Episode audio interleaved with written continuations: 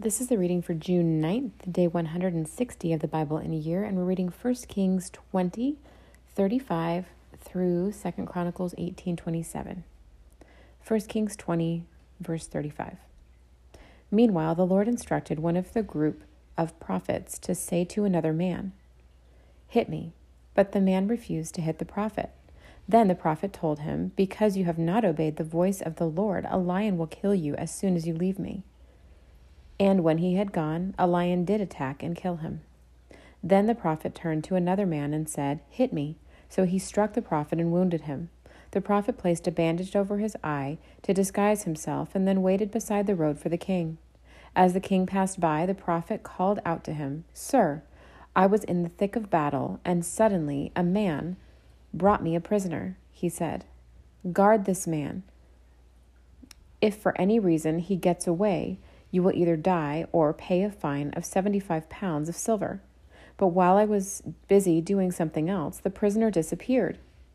Well, it's your own fault, the king replied. You have brought the judgment on yourself. Then the prophet quickly pulled the bandage from his eye, and the king of Israel recognized him as one of the prophets. The prophet said to him, This is what the Lord says Because you have spared the man I said must be destroyed. Now you must die in his place and your people will die instead of his people. So the king of Israel went home to Samaria, angry and sullen. 1 Kings 21. Now there was a man named Naboth from Jezreel, who owned a vineyard in Jezreel beside the palace of King Ahab of Samaria. One day Ahab said to Naboth, Since your vineyard is so convenient to my palace, I would like to buy it to use as a vegetable garden. I will give you a better vineyard in exchange, or if you prefer, I will pay you for it. But Naboth replied, The Lord forbid that I should give you the inheritance that, you, that was passed down by my ancestors. So Ahab went home angry and sullen because of Naboth's answer. The king went to bed with his face to the wall and refused to eat. What's the matter? His, his wife Jez, what his wife Jezebel asked him, What's made you so upset that you're not eating? I asked Naboth to sell me his vineyard or trade it, but he refused, Ahab told her. Are you the king of Israel or not? Jezebel demanded. Get up and eat something and don't worry about it. I'll get you Naboth's vineyard. So she wrote letters in Ahab's name, sealed them with his seal, and sent them to the elders and other leaders of the town where Naboth lived. In her letters, she commanded, Call the citizens together for fasting and prayer, and give Naboth a place of honor. And then seat two scoundrels across from him who will accuse him of cursing God and the king. Then take him out and stone him to death. So the elders and other town leaders followed the instructions Jezebel had written in the letters. They called for a fast and put Naboth at a prominent place before the people. Then the two scoundrels came and sat down across from him. And they accused Naboth before all the people, saying he cursed God and the king. So he was dragged outside the town and stoned to death. The town leaders then sent word to Jezebel Naboth has been stoned to death. When Jezebel heard the news, she said to Ahab, You know the vineyard Naboth wouldn't sell to you? Well, you can have it now. He's dead. So Ahab immediately went down to the vineyard of Naboth to claim it. But the Lord said to Elijah, Go down to meet King Ahab of Israel, who rules in Samaria. He will be at Naboth's vineyard in Jezreel, claiming it for himself. Give him this message. This is what the Lord says Wasn't it enough that you killed Naboth? Must you rob him too? Because you have done this, dogs will lick your blood at the very place where they licked the blood of Naboth. So, my enemy, you have found me, Ahab exclaimed to Elijah. Yes, Elijah answered. I have come because you have sold yourself to what is evil in the Lord's sight. So now the Lord says, I will bring disaster on you and consume you. I will destroy every one of your male descendants, slave and free alike, anywhere in Israel.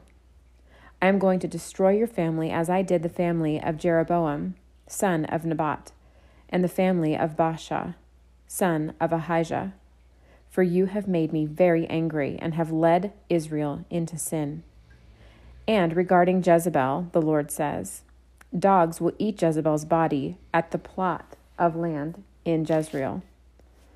The members of Ahab's family who died, who die in the city will be eaten by dogs, and those who die in the field will be eaten by vultures. No one else so completely sold himself to what was evil in the Lord's sight as Ahab did under the influence of his wife Jezebel. His worst outrage was worshiping idols, just as the Amorites had done, the people whom the Lord had driven out from the land ahead of the Israelites.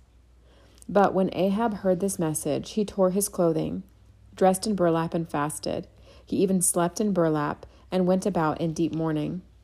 Then another message from the Lord came from came to Elijah. Do you see how Ahab has humbled himself before me? Because he has done this, I will not do what I promised during his lifetime. It will happen to his sons. I will destroy his dynasty. And that's the end of our reading for today.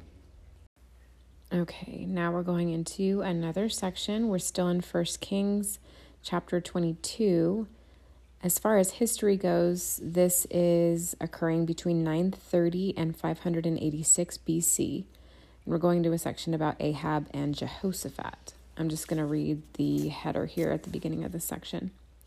The splintered nations of Israel and Judah formed an alliance under the rule of Ahab in the north and Jehoshaphat in the south. The alliance was more than simply for a single battle, as Jehoshaphat married his royal heir to one of Ahab's daughters, Athaliah. This alliance between the two kingdoms was condemned by God's prophets, and it led to great suffering and idolatry in the southern kingdom of Judah. God wants our wholehearted devotion to Him, and He doesn't want us to allow anything or anyone to draw us away from serving Him wholeheartedly. This is going to be a parallel, uh, the first part of a parallel. 1 Kings chapter 22, starting in verse 1. For three years there was no war between Aram and Israel. Then, during the third year, King Jehoshaphat of Judah went to visit King Ahab of Israel. During the visit, the king of Israel said to his officials, Do you realize that the town of Ramoth Gilead belongs to us? And yet we've done nothing to recapture it from the king of Aram. Then he turned to Jehoshaphat and asked, Will you join me in battle to recover Ramoth Gilead? Jehoshaphat replied to the king of Israel, Why, of course, you and I are as one. My troops are your troops, and my horses are your horses. Then Jehoshaphat added, But first, let's find out what the Lord says. So the king of Israel summoned the prophets, about four hundred of them, and asked them, Should I go to war against Ramoth Gilead, or should I hold back? They all replied, Yes, go right ahead. The Lord will give you give the king victory. But Jehoshaphat asked, Is there not also a prophet of the Lord here? We should ask him the same question.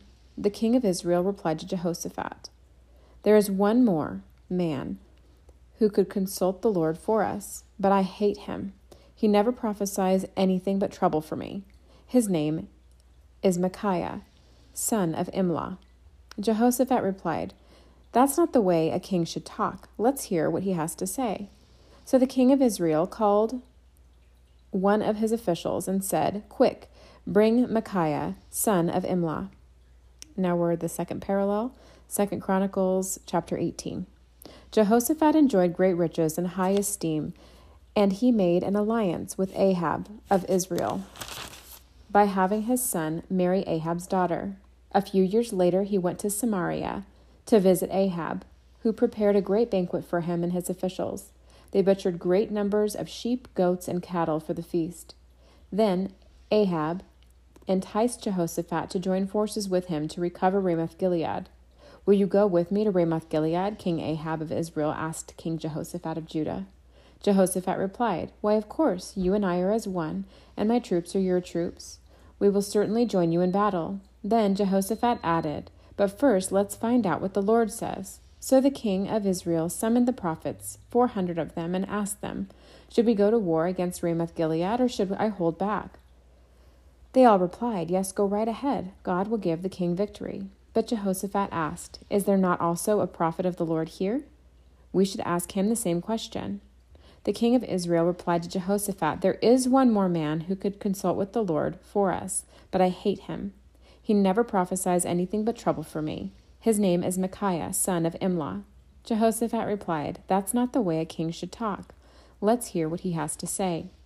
So the king of Israel called one of his officials and said, Quick, bring Micaiah, son of Imlah. Now we're back in 1 Kings chapter 22, verse 10. King Ahab of Israel and King Jehoshaphat of Judah, dressed in their royal robes, were sitting on the throne at the threshing floor near the gate of Samaria. All of Ahab's prophets were prophesying there in front of them.